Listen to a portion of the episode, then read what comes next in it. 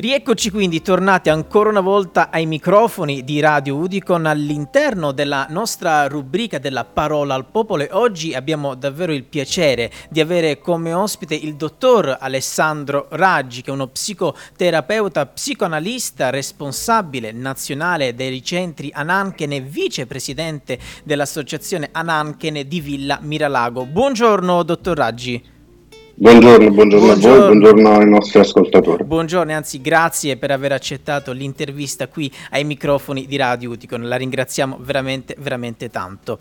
E allora, eh, cari amici di Radio Udicon, al momento in cui stiamo registrando ci troviamo a marzo, precisamente ci troviamo al 15 di marzo, che è una data particolare, poiché il 15 marzo è la giornata nazionale dedicata proprio ai disturbi del comportamento alimentare. E allora, quale migliore occasione nell'avere come ospite un professionista del settore per parlare di questo argomento. E allora, mh, dottore, noi come di solito facciamo all'interno proprio della nostra rubrica Parola al Popolo, iniziamo subito a, a parlare dell'argomento partendo dalla base, come se fosse una sorta quasi di piramide. E allora iniziamo, come ho detto poc'anzi, dalla base, dicendo che cosa sono i disturbi dell'alimentazione o disturbi del comportamento alimentare. Allora, eh, grazie per la domanda, perché è importante poter precisare delle cose, perché se ne parla ormai molto, però a volte un po' eh, in maniera eh, superficiale di ecco. queste difficoltà. Ecco. I, disturbi, I, disturbi, del comportamento alimentare sono sicuramente come manifestazione eh, delle problematiche legate o all'eccesso o al difetto di alimentazione da parte del soggetto per questioni psicologiche quindi non per questioni metaboliche, non per questioni di, eh, dietologiche. Perfetto. Questa manifestazione però è collegata a delle psicopatologie di fondo e le più evidenti sono due. Sono una, una uh, particolare, uh, particolare, legame dell'identità del soggetto verso la sua forma fisica okay. e una particolare attenzione verso il peso. Quindi okay. peso e forma fisica diventano l'identità integrale del soggetto. Ok, perfetto, perfetto. E allora mh, mm, proseguiamo un attimo. Perché quindi le persone sviluppano un disturbo dell'alimentazione? Quali potrebbero essere, secondo lei, essendo un professionista del settore, le cause proprio principali?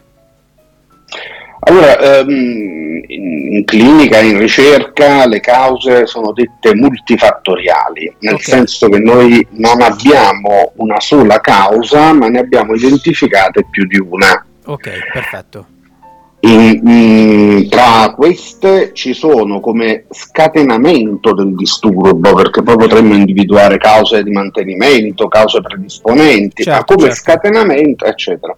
Però come scatenamento del disturbo, diciamo che le più importanti e le più evidenti sono l'aver avuto dei traumi o anche degli abusi in, uh, in, età adolescenziale, essere stati sottoposti a diete restrittive in infanzia o durante la crescita, oppure aver uh, partecipato anche indirettamente a delle situazioni relazionali familiari molto tese e molto difficili.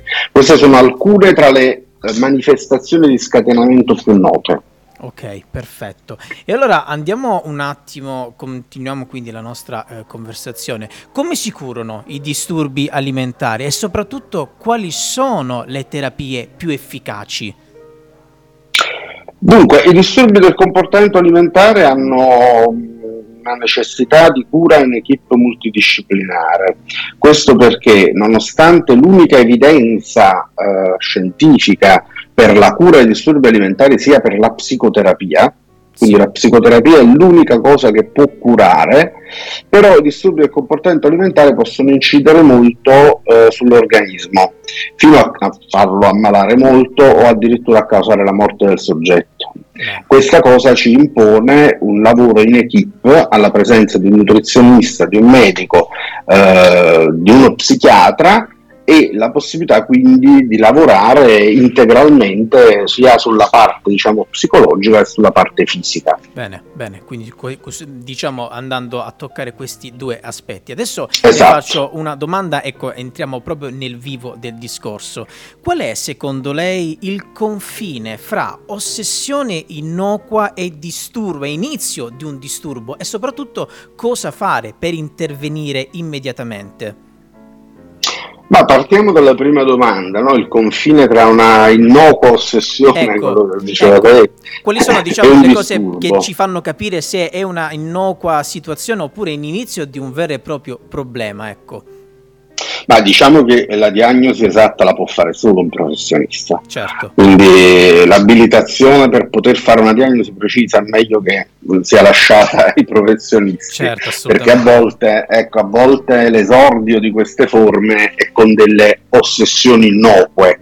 Quindi a volte si esordisce proprio così poi chiaramente quando il disturbo diventa franco e manifesto, questa ossessione innocua prende il sopravvento e comincia ad avere, eh, diciamo così, un, um, una manifestazione più franca, più evidente, ma ci sono dei criteri per valutarne sia il livello di gravità sia il fatto che sia o meno patologica. Certo. Ecco, questi criteri è bene che siano un po' eh, di, mm, a conoscenza del professionista. Certo. Diciamo che eh, uno degli esordi più frequenti durante l'adolescenza è quello di cominciare a sottrarre, no? si va per sottrazione, certo. comincia a togliere degli alimenti, a togliere delle qualità eh, alcuni tipi di cibi, comincia a togliere i cibi grassi, poi toglie i carboidrati, si va per sottrazione progressiva, Certo. E questa cosa poi a volte può sfuggire di mano, quindi molta attenzione a diete strane, molta attenzione alle mode dietetiche contemporanee ecco. e, e, attenzione soprattutto a, far, uh, a, fare diete in età adolescenziale perché questa è una cosa molto rischiosa. Ecco, ecco.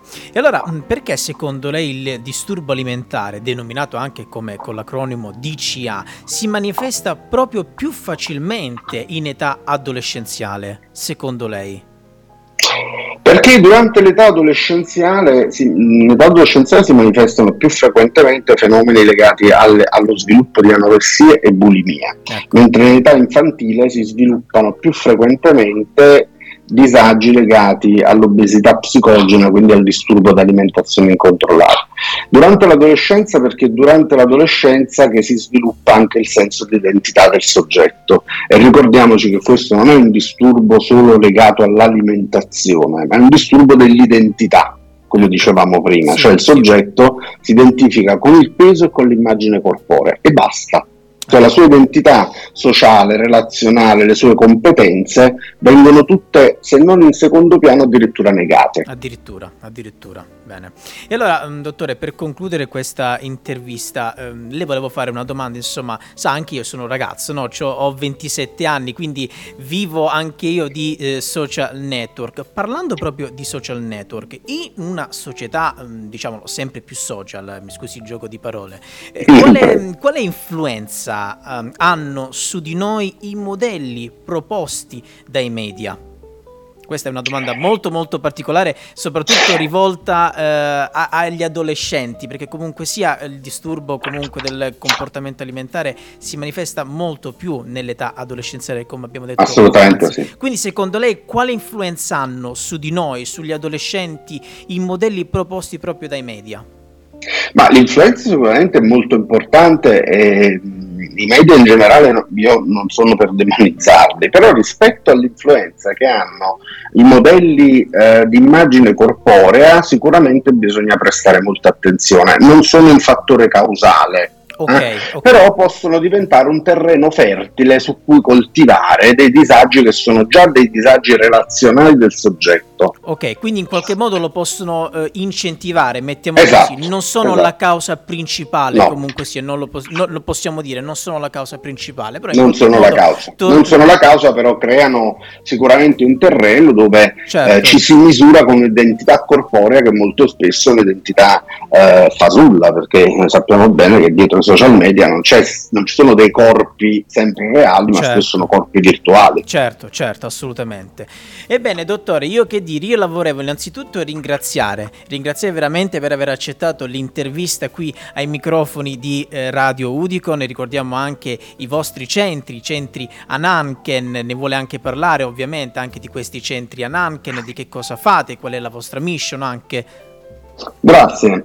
Allora, i centri Ananche si trovano un po' su tutto il territorio nazionale, sono al momento 12 e sono centri legati a uh, Villa Miralago, che è la più grande realtà inserita nel sistema sanitario nazionale, uh, per la cura dei disturbi alimentari di tipo residenziale. Quindi Ananche Villa Miralago che si trova a Castelmonte in provincia di Varese e poi dei centri ambulatoriali Bene. distribuiti sul territorio dove non si fa residenza ma si fa cura di questi disagi. Ecco, ecco, ed è una bellissima cosa, una bellissima cosa, ecco perché vi ringrazio assolutamente per aver portato la vostra professionalità eh, qui ai microfoni di Radio Uticon. E allora quindi ringraziamo ancora una volta il dottor Alessandro Raggi, psicoterapeuta, psicoanalista responsabile nazionale proprio dei centri Ananchen e vicepresidente dell'associazione dell'associazione Ananken di Villa Miralago. Grazie tante dottore, spero magari di risentirci in futuro per parlare, perché no, sempre di questo ambito, però magari anche poter spaziare su altri ambiti di vostra competenza, va bene? Molto volentieri, grazie. Grazie mille, grazie mille dottore. E noi quindi proseguiamo la nostra programmazione sempre solo qui su Radio Udicon.